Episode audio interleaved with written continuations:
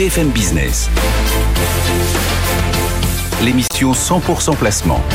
B F M Patrimoine. Cédric Decoeur. Comme chaque matin à dix heures trente, deux traders vous ouvrent leurs écrans et vous donnent leur lecture de la tendance en cours à Paris. Stéphane Ceaux-Dutheil et Mathieu Sérone sont nos deux traders du jour. Bonjour à tous les deux et merci d'être présents au rendez-vous de ce match des traders. Stéphane depuis Technibourse, Mathieu depuis Perceval Finance Conseil. Commençons avec vous Stéphane, comment voyez-vous les choses pour cette fin de semaine? On respire un petit peu, on retrouve quelques couleurs?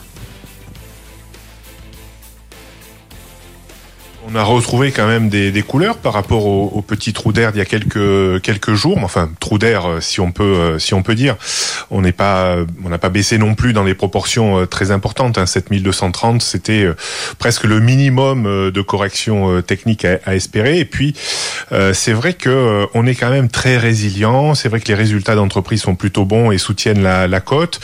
Euh, la seule euh, Euh, je dirais euh, épine dans le pied qui empêche le, le C A C quarante de de de de, de passer au-dessus des sept mille trois cent quatre-vingts sept mille quatre cents points, c'est euh, c'est Wall Street hein, qui reste toujours euh, toujours faible avec les taux d'intérêt à deux ans euh, quasiment au plus haut euh, depuis l'année dernière.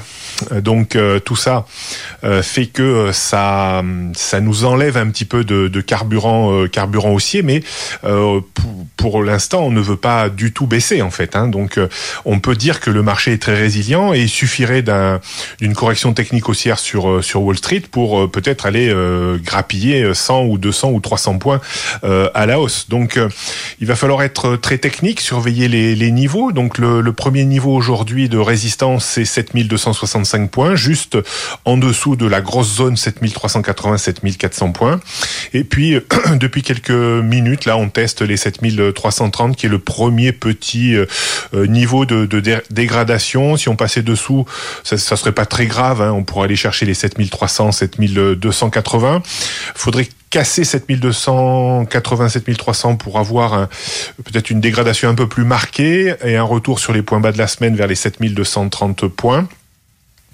Mais euh, c'est vrai que le, le vrai niveau de, de dégradation qui entamerait le, le moral des investisseurs est, est beaucoup plus bas. Hein. Pour moi, je, l'ai, je l'avais remonté la semaine dernière à sept mille quatre-vingts, sept mille cent points.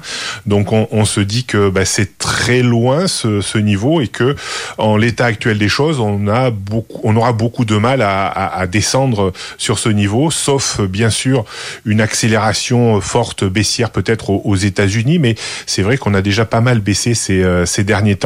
On est sur des niveaux de, de support, tant sur le Dow Jones que sur le Nasdaq cent. Donc, euh, on peut peut-être attendre une, une réaction technique haussière et donc ce qui redonnerait peut-être un petit dynamisme à la Bourse de Paris. Donc, euh, moi, je reste toujours dans l'idée quand même plus d'acheter. Alors, c'est vrai que idéalement vers les sept mille trois cents, sept mille deux cent quatre-vingts pour viser euh, de nouveau le haut de la zone, sept mille deux cent soixante-cinq, euh, sept mille trois cent quatre-vingts. Euh, voilà, on, on est toujours un petit peu dans ce même style de De, de marché hein, depuis de nombreuses semaines avec euh, finalement une sous-performance des marchés américains, une surperformance des marchés européens, euh, pourvu que ça, ça dure finalement, hein, on, on pourrait dire, parce que on tire quand même bien les, les marrons du feu. Le Dow Jones est à zéro depuis le début de l'année, nous on est à plus treize à quarante pour cent, donc euh, voilà, c'est quand même mmh. un tableau euh, idyllique et ça faisait longtemps qu'on n'avait pas eu cette situation. Stéphane Ceaux-Dutheil, donc depuis technibourse point com, Mathieu Sérone chez Perceval. Comment est-ce que vous regardez évoluer ce marché et comment le travaillez-vous ? On le travaille toujours à l'achat, même si c'est vrai que depuis pas mal de temps, on évolue entre entre les mêmes limites et des marchés qui sont tiraillés par de bons résultats d'entreprises dans l'ensemble. Et ce matin, nous avons eu de bons résultats sur sur Saint-Gobain et une situation économique qui reste toujours très compliquée. Hier, la seconde estimation du P I B américain a confirmé moins de croissance réelle et davantage d'inflation. Cette situation économique, on la ressent aussi, par exemple, dans les dans les résultats de la Fnac. Alors plus dans les perspectives de la Fnac. Matin, qui a indiqué que, euh, eh bien, le pouvoir d'achat, bon, mais des ménages est en berne et devoir procéder à une hausse des prix.